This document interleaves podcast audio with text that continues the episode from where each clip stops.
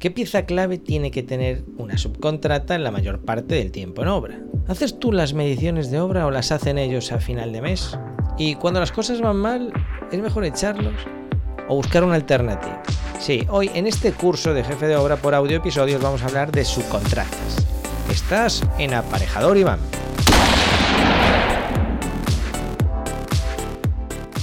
Bueno, pues parece que he encontrado el sitio. Mira, estoy haciendo casting, casting de lugares para grabar podcast, ¿eh? porque digo, voy a, poder, si no influye mucho el ruido, si consigo con el, el, micrófono este que tengo nuevo de los 60 euros y si consigo que se escuche más o menos decente, voy a aprovechar el momento del podcast para salir a dar un voltio por aquí por el pueblo. ¿Qué te parece? Pero claro, como es una zona ventosa, pues mm, tengo que buscar un sitio y estoy probando. Y este que acabo de encontrar, ya pondré una foto, pues está chulísimo. Bueno, hoy te voy a hablar, amigo, de las subcontratas. Si eres veterano, jefe de obra veterano, hombre de obra, bueno, pues a lo mejor muchas de las cosas que te voy a comentar ya las sabrás, las habrás vivido en tus propias carnes.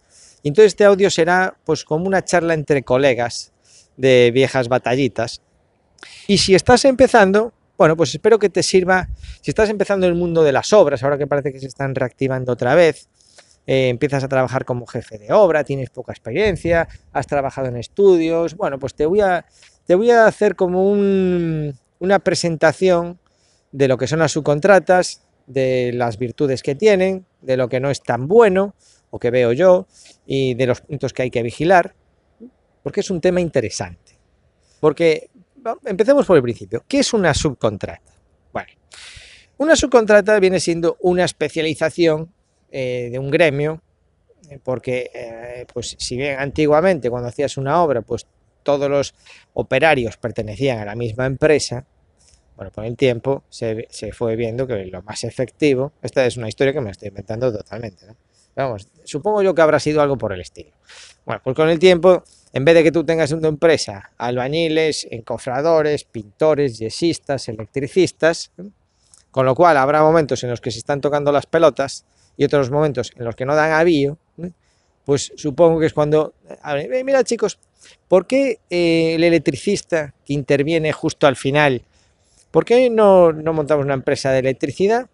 Y ahora trabajamos en tu obra, que tú estás con la fase de electricidad, y luego nos vamos a la otra obra, y así todos tenemos trabajo siempre. Bueno, entonces una subcontrata es una empresa especializada en algunas de las partidas que vas a ejecutar en tu obra. Aquí yo creo que más o menos ya te lo imaginabas que iban por ahí los tiros. ¿no? Entonces tenemos yesistas, electricistas, fontaneros, estructuristas, albañiles. A veces la estructura y la albañería, como son gremios así, pues muy de, de, hormigón, muy de cemento, pues puede ser la misma empresa, otras veces no. Lo ideal, cuanto más especializada, al final resulta que es más eficiente y, puede ajustar mejor los precios y tiene los medios auxiliares adecuados y los conocimientos y al final resulta mejor. Pero bueno, a veces hay subcontratas que ya son bastante grandes y, pueden juntar estas dos partidas. Pero sí que es cierto que, por ejemplo, los fontaneros van por una vía, porque ya, ya, ya te obliga a tener una maquinaria específica, hay un montón de sistemas de fontanería, que si termofusión, que si con rosca, que no sé cuántos. Eh, tienes que tener personal que sepa manejar esas herramientas. Dentro de la fontanería, pues ya tienes que si calefacción, el, saneamiento, contra incendios. Bueno, ya es un sector bastante amplio de por sí con la electricidad y las telecomunicaciones, pues tres cuartas partes de lo mismo. Por eso tiene mucho sentido lo de las subcontratas. Pero donde, donde ahí digamos que yo creo que el 100% de las empresas que hacen electricidad de fontanería y estas especialidades, incluso Yeso, Pladur, son siempre subcontratas. Pero sin embargo, en lo que es albañería y estructuras, a veces hay constructoras que son, utilizan personal propio. Yo trabajé con los dos sistemas. ¿eh? O sea, cuando yo empecé mis obras como jefe de obra en Tenerife, teníamos obras con subcontrata y teníamos obras mezcladas y teníamos obras solo con, con subcontratas. A ver, yo, yo recomiendo las subcontratas. ¿Por qué? porque en una empresa constructora, si ya el gestionar la obra, hacer las compras, el que todo funcione, el, resolver problemas, el aclarar problemas del proyecto, el certificar, el, ver eh, problemas que, bueno, de todo tipo, lo que sobran son problemas, a un jefe de obra lo que sobran son problemas, añadir el problema extra de la mano de obra, bueno, pues eso ya es, ya es de otro costal. Eso es muy complicado. Es tan complicado que al final te puede, puede ensombrecer, te puede, te puede consumir.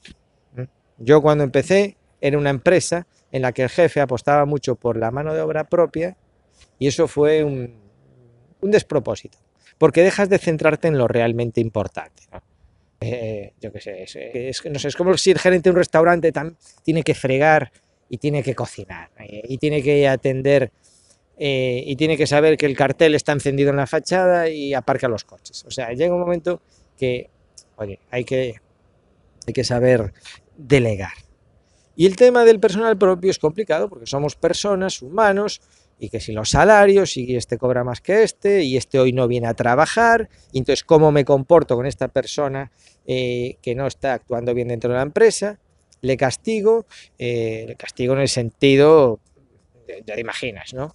Pero bueno, al final, sobre todo en el sector de la construcción, precisamente no tratas, hay gente de todo tipo, pero hay determina en el sector de la construcción y sobre todo determinados gremios en los que cualquiera puede empezar a trabajar, como es de peón, cuando un tío llega a Tenerife, aterriza eh, sin papeles o con papeles y viene de cualquier parte del mundo y no sabe a qué meterse, o se mete a camarero o se mete a peón. Esto es lo que hay difícilmente se va a meter a controlador aéreo o a, llevar, o hacer las declaraciones de la renta en la primera gestoría que encuentre según aterrice. No, se va a meter a camarero porque lo, hace todo Dios, aunque también es una profesión en la que se distingue uno bueno de uno malo, o se mete a peón, es lo que hay.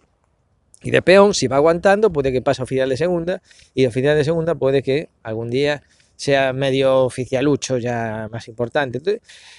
Entonces, Claro, lidias con gente que no, eh, a veces no es la más educada del mundo, ni la más, eh, ni tienen las vidas más organizadas del mundo. Ya te digo que hay de todo, que hay de todo. Pero yo he topado con, gente difícil. claro, si ya la obra de por sí es difícil, cuando no te tienes que encargar del personal, con subcontratas y todo, cuando tienes el problema del personal, pues es la rehostia. Bien, entonces, primera lección que quiero que te saques en limpio. Si puedes elegir, Siempre evita el personal propio. Luego vamos a ver en breve en qué partes de la obra sí que yo veo interesante tener un personal de mano, que todas las empresas de construcción suelen tener, eh, para tirar de ellos y que no te sableen las subcontratas con el tema de por administración, con rematitos y esas cosas. ¿no? Ahí sí que es cuando puede resultar interesante tener alguno, alguno de confianza de estos que les das la llave de tu casa eh, de tu coche, eh, de, estos de confianza de toda la vida. Ahora, de ahí más, no, no porque es muy difícil. Bien, entonces con esto te estoy justificando un poco la... Ya no solo por temas técnicos es interesante una subcontrata y tiene su razón de ser, sino por temas de salud eh, psicológica. Evita el personal propio porque es muy complicado. Bien, volviendo a las subcontratas. Bueno, pues la subcontrata te permite eh, hacer foco, hincapié, reforzar eh, pues esas partidas e incluso cuando necesites más, pues meter a más subcontratas, cosa que con el personal propio no puedes estar contratando y descontratando gente porque la tienes que probar, no sabes cómo funciona y tal. Y, y claro, está el tema de despedir al personal, mientras que con una subcontrata pues es contratar y descontratar y ya está. Y es todo como muy mucho más limpio, más fácil, más sencillo, ¿no? Es firmar un contrato, pagar eh, y ya está. Y medir y no sé qué más. Y con el personal, pues no. Bien. Entonces, em, la, principal ventaja es esa, que te va a hacer acelerar la obra. Bueno, ahora que ya te tengo más o menos convencido de las virtudes de una subcontrata y lo interesante que es, vamos a ver en qué te tienes que fijar a la hora de contratar una subcontrata, ¿no? Bueno, pues eh, generalmente por lo que es eso, hombre, primero contratas la excavación, una empresa de excavación, eso sí, y luego ya te tienes que empezar a meter con la cimentación y eh, estructura, vanilería, son los primeros gremios que entran. Por supuesto toda referencia que puedas tener de terceras personas, de compañeros, que te indique, mira, esta empresa es seria, eh, te la recomiendo, eso tiene que pesar mucho en la balanza del famoso comparativo. ¿eh? Esos comparativos que hay que presentar a veces a los jefes y jefecillos y a los departamentos de, eh, de compras y todo esto, bueno, pues tú tienes que, mm, sobre todo en determinadas partidas tan importantes como esta, y que se pasan un montón de meses en la obra y tal, el precio está bien, pero no es lo más significativo, porque ya sabemos que lo barato o, sale caro. La clave para mí con el precio es que esté en precios de mercado. Que el metro cuadrado en vez de a 21 te lo cobra a 23 o a 18, eso no va a ninguna parte. ¿eh? Lo importante es precios de mercado, pero si viene con recomendación, porque es una empresa seria, pues mejor que mejor. Hay veces que hay empresas buenas que no conoce nadie o que acaban de surgir y que son serias y que lo intentan hacer. Y bueno, a veces también hay que darles una oportunidad y a mí me ha pasado alguna vez tener empresas que prácticamente era la época del boom y, fuimos creciendo juntos. Es decir, ellos acababan de, constituir y en esa época se crearon muchas empresas de construcción y subcontratas y algunas iban bien y otras no iban tan bien. Y, si iban bien, pues tú también podéis crecer juntos y se pueden crear buenas alianzas. Entonces no descartes esto. ¿eh? Si a ti te tiene buena pinta, bueno, pues tú los puedes probar. Todo depende de la prisa que haya en la obra, lo que te juegues en esa obra. ¿no? Pero te digo, llegado el momento, tú tienes que contratar, hacer el contrato, hablar con esa persona, con esa, el gerente de esa subcontrata, de, exponerle. Pues mira, yo no te conozco de nada, pues lo que me cuentas me parece muy bien, estás más o menos un precio, pero no me jodas, macho. No me jodas porque a la mínima tenemos, tengo que cambiar, porque si no, al que van a joder es a mí, si yo no defiendo esta obra. Bueno, yo algo que, mm, que me gustaba tratar, en, primer lugar, aparte de las tonterías de, del papeleo, este absurdo, el tema de la seguridad y salud, los papeles de Hacienda, el estar al día con los TCs, todo eso, todo eso que yo es que lo odio, lo odio. No, o sea, es, es absurdo. Yo he, conocido subcontratas que tenían, subcontratas muy pequeñas, que tenían que contratar a un administrativo solo para atender todas estas mariconadas del papel. A lo mejor estás diciendo, pero qué mariconadas. Sí, hombre, que te juegas tu puesto, que te puedes ir a la cárcel y tal. Yo he sido dirección facultativa y he firmado. He estado en todas las posiciones posibles de responsabilidad. He tenido juicios. Y, eso ya me lo sé. Pero es que mm, para mí es, es injustificable. ¿eh? O sea, la solución, o sea, me parece absurdo. Creo que en el día a día hacemos un montón de transacciones, negocios, eh, todo tipo de actividades con igual o mayor riesgo sin tanto papeleo. Es decir, compramos cosas, realizamos actividades, vamos al monte, eh, te metes en la clínica del dentista, haces, no sé, haces de todo y al final, pues sí, eh, las tiendas, los negocios tienen seguros y punto. Pero todo esto de tanto papel y tanto papel que nadie mira, nadie lo revisa, no sirve para nada. Si te lo dan puede estar caducado, eh, caduca y a lo mejor te... O sea, es, es una cosa totalmente absurda. Tampoco me voy a quemar ahora mucho en este punto. Pero bueno, dando por hecho que esa subcontrata cumple con ese papeleo, a mí lo que me gustaba era primero decirle, oye, mira, eh, quiero que tengas en obra a una persona responsable, a un encargado.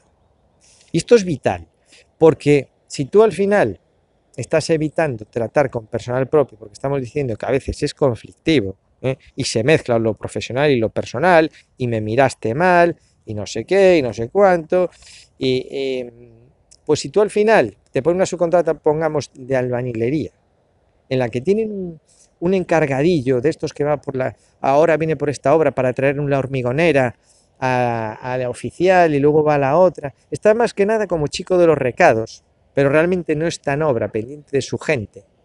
Al final te, toca a ti eh, estar dando instrucciones al personal de esa subcontrata. Y ese es otro problema al final. Yo también he tenido problemas de ese estilo porque estás cubriendo tú un puesto que tienen que cubrir ellos. Tú no tienes que tratar directamente con el personal de ellos. Por supuesto, tú te puedes dirigir, ellos se pueden dirigir a ti. Eh, oye, mira, pues no, porque a veces pues, es más práctico, más rápido y si hay confianza y, y bien, pero, pero hay que intentar evitarlo y que las instrucciones tú como jefe de obra se las des al encargado de esa subcontrata, de la albañilería o de la estructura. Oye, mira, eh, quiero que estén, te pongo un ejemplo, ¿no? Quiero que, esté, que recojáis, que todos los días quede limpio el tajo. O sea, tú eso se lo tienes que decir a una persona, no se lo tienes que decir a sus cinco operarios, porque esos cinco operarios te dirán, ¿y tú quién eres? Soy el jefe ya, pero porque mañana hay otro operario distinto, entonces, o, cualquier otro tipo de recado.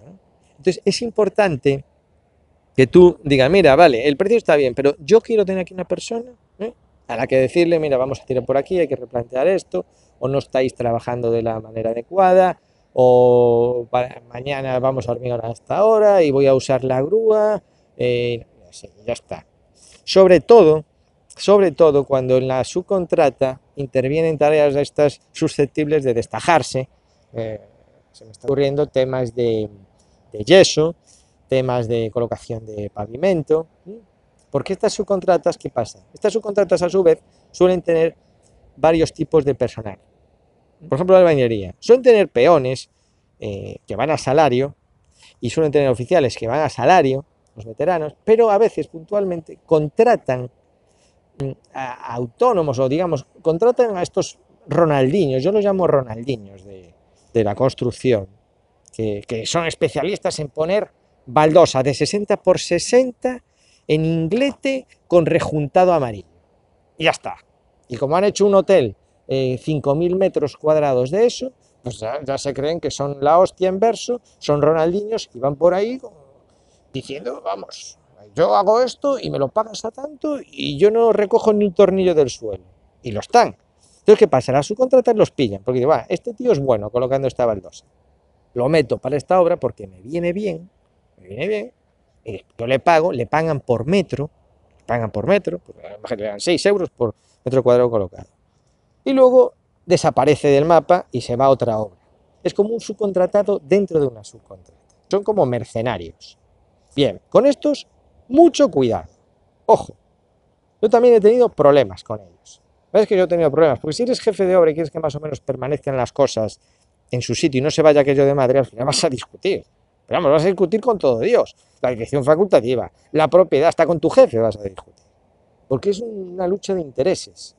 Y, eh, y, hay muchos, todos miramos lo nuestro, pero hay muchos que miran demasiado lo suyo. Entonces, estos Ronaldinhos, estos Ronaldinhos llegan a la obra y se creen que la obra es suya. ¿eh? Y acaparan al gruista, y acaparan a los peones, y no recogen ni un puto papel, y, y van a hacer metro, metro, metro y metro y a veces desaparecen del mapa y dejan con un problema a su contrato.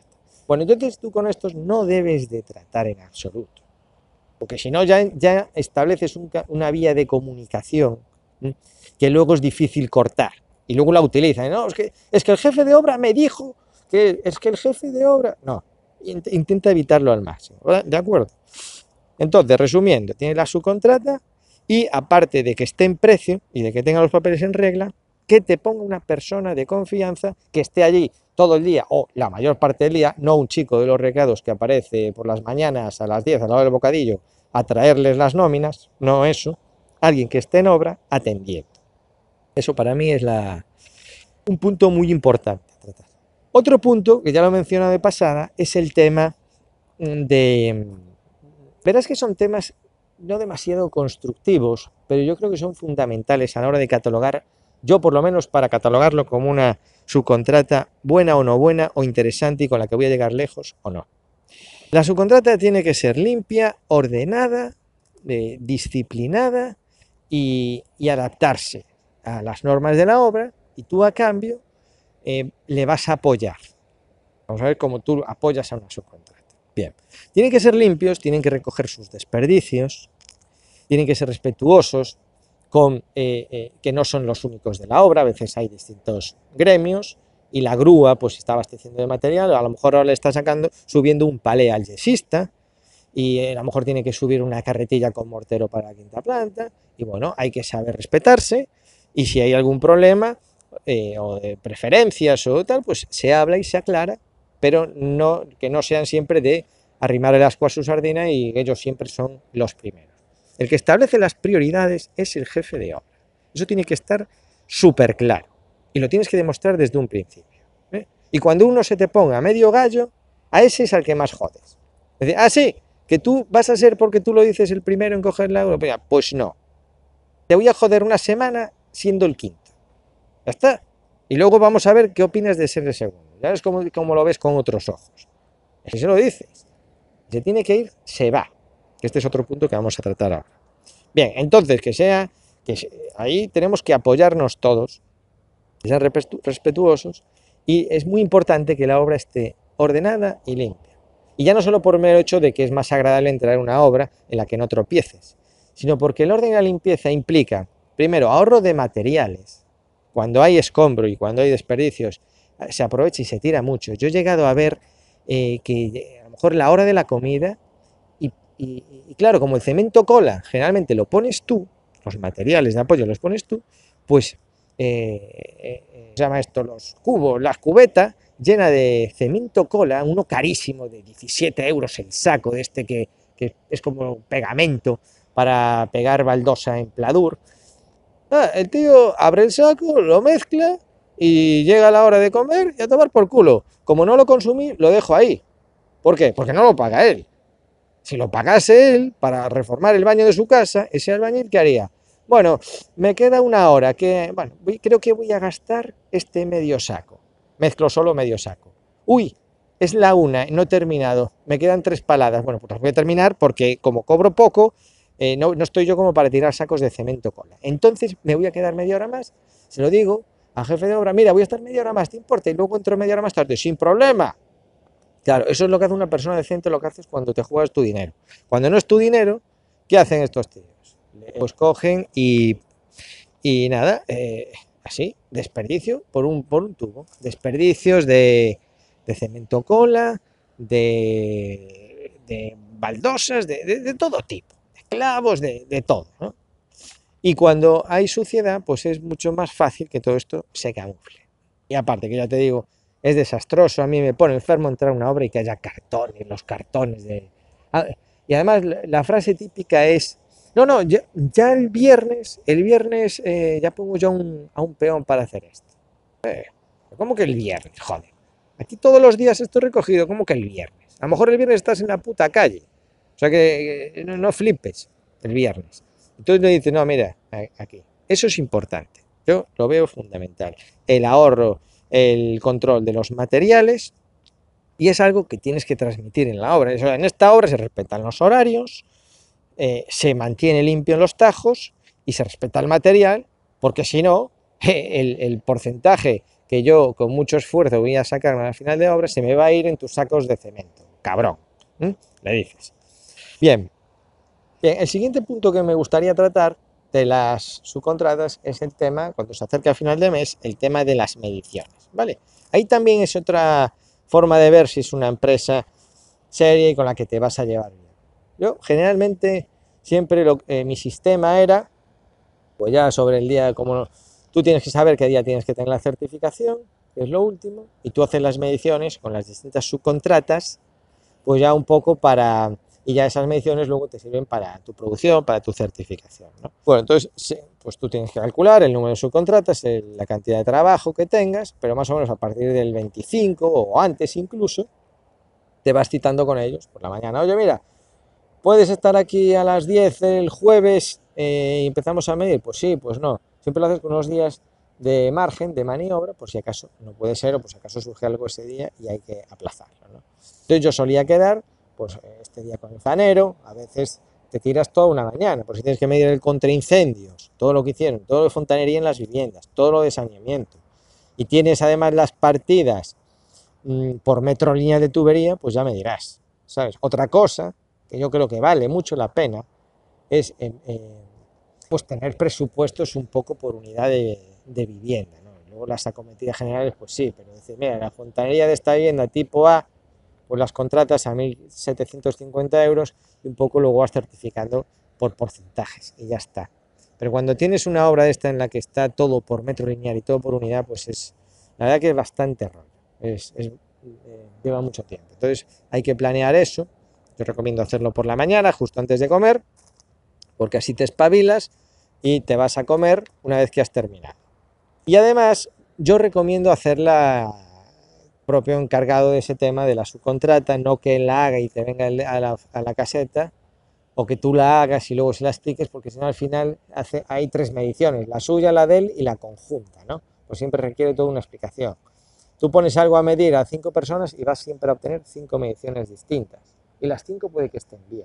Entonces lo mejor es ponerte con él y dice, eh, yo me acuerdo cuando medía el Pladur, bueno, ahí sí que yo flipé en colores, porque eh, yo creo que cada lo que duró la obra, cada medición discutíamos, porque era la primera obra que yo hacía con Pladur y estaba acostumbrado pues, a medir otras partidas, las típicas de albañilería.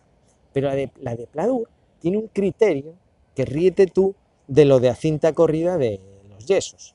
¿Sabes? Que dices tú, eh, no, es que el yeso aquí no descuento el hueco, o cuando es muy grande descuento solo la mitad. Vale. Si eso te parece sofisticado, las mediciones de Pladur ya son para, para alucinar. Es a lo mejor había eh, imagínate el típico pilar en el salón que sobresale de la pared, tres caras, porque no, quedó enrasado con el tabique de medianero con la vivienda al lado. Sobresale tres caras. Bueno, pues cada cara se mide por un metro. O sea, ese típico pilar que a lo mejor tiene 30 centímetros de ancho y sobresale 15 centímetros por cada lado, es como si hubieses hecho tres tabiques de un metro. Yo decía, pero tú estás borracho. Sí, sí, esto... Claro, yo además en esa obra entré, eh, ya estaba empezada yo no hice el contrato, ¿no? Pero ¿cómo va a ser así? Que sí, que es así. Entonces tú imagínate lo importante que puede llegar a ser que sobresalga un pilar o que de repente sobresalga un pilar en un montón de viviendas y eso no esté contemplado en el proyecto a la hora de medir. Porque el proyecto, si tú mides con criterios de, de programa informático Revit, si eso tiene 30 centímetros, tiene 30 centímetros. Si sobresale 15, sobresale 15. No son 3 metros y de 45 centímetros a 3 metros hay un abismo.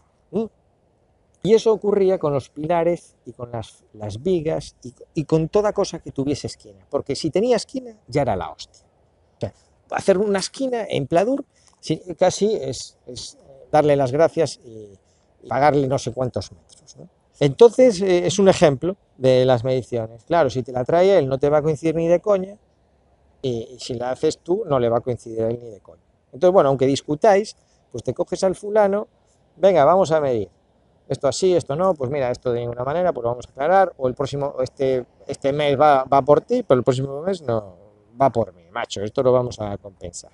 Entonces lleva tiempo, mides, pero los dos, digamos que las dos partes tenéis bastante claro, y es, bueno que me la, la, misma persona. Yo a veces delegaba esto en capataces, determinadas partidas, y al final se trata un poco de confiar en las personas. Yo confiaba en mi capataz, eh, mire, va, medimos esto, esto, esto, tal.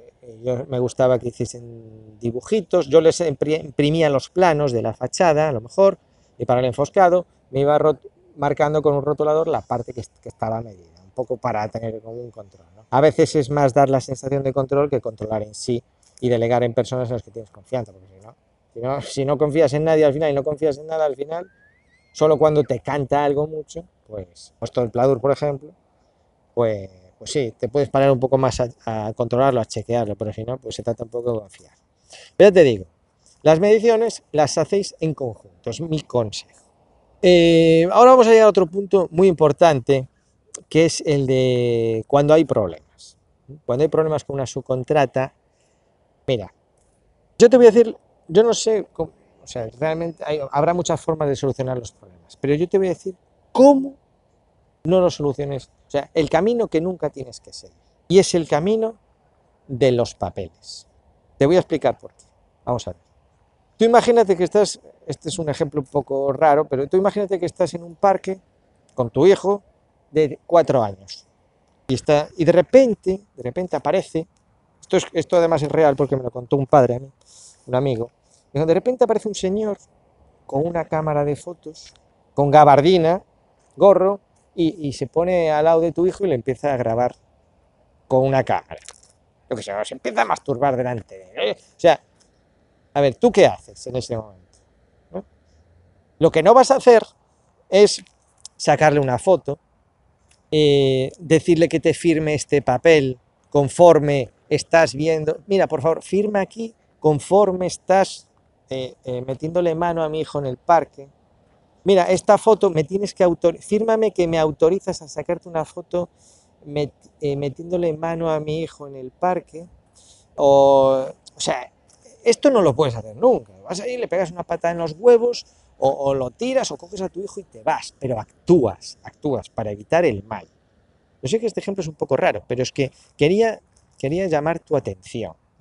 ¿Por qué te cuento esto? Porque yo tengo un amigo, conocido más bien, que es muy de papeles y muy de oficina. Entonces tenía una subcontrata que me estaba dando con queso. Entre otras cosas porque este colega mío tenía horario de oficinista. O sea, todo el mundo en la obra empezaba a las siete y media y él empezaba a las nueve y media, diez. La gente se iba a la una a comer, él se iba a las dos y media. La gente a las dos ya empezaba a trabajar o así. Él eh, se iba a echar la siesta a casa, volvía a las cuatro y pico y, luego se iba de casa a las ocho. O sea, se pensaba que en vez de una obra era, no sé, una, una gestoría, no sé, una tienda de ropa. Es que yo, no, de verdad, yo decía, pero macho, tú no te das cuenta que cuando tú llegas a las 10 de la mañana ya está todo el pescado vendido ahí. ¿Tú qué, qué vas a hacer ahí? Bueno, claro, entonces, ¿qué pasa? Aún encima le tocó un encargado que era un auténtico cabrón. Y claro, todo lo que pasa cuando se dan dos circunstancias. Primero, que topas con gente mala y con, gente, cosa que ha pasado mucho en el mundo de la construcción y que puede pasar en cualquier momento en este sector, por eso que te comentaba al principio del audio, por el tipo de gente que a veces hay en este sector de la construcción, pues eso le pasa porque se junta, por un lado, este tipo de, de gente indeseable con falta de control. O sea, se junta el hambre con las ganas de, de comer. Tú no te enteras de nada y encima te la están dando con queso. Entonces él me decía, mira, es que me están robando hierro, es que yo compraba ferralla para la obra y había comprado no sé cuántos fardos de hierro y yo llego y aquí no, y ese hierro no está, no sé cuánto.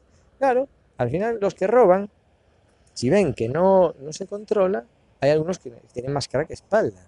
Según él compraba el hierro, a lo mejor venía, eh, venía el de la subcontrata y se llevaba el hierro para, para otra obra y para venderlos, que eran era auténticas aberraciones, ¿no?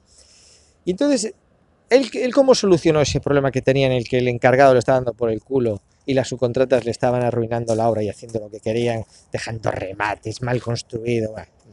él lo solucionaba con papeles y con burofaxes. Él era muy de contratos y entonces él decía, bueno, pues le voy a enviar un burofax a mi empresa para informarles de la situación. Le voy a enviar un burofax a la subcontrata, a las oficinas de subcontrata, yo creo ni que tenían, ni siquiera tenían oficinas, pues le voy a enviar un burofax y le envío una carta certificada conforme esto no puede seguir así. Y tío estaba en la caseta de obra haciendo papeles y papeles y papeles y papeles. Pero tú tienes que pensar que cada día que tú dejas actuar mal a una subcontrata es material que se derrocha, partidas que luego hay que demoler, retrasos de obra. O sea, esto es como lo que decía del parque infantil. Esto tienes que pararlo inmediatamente porque por lo menos, por lo menos no se sigue jodiendo las partidas. Como si estás pintando una pared con el color inadecuado. Deja de pintarlo primero, porque eso que pintas luego vas a tener que corregirlo.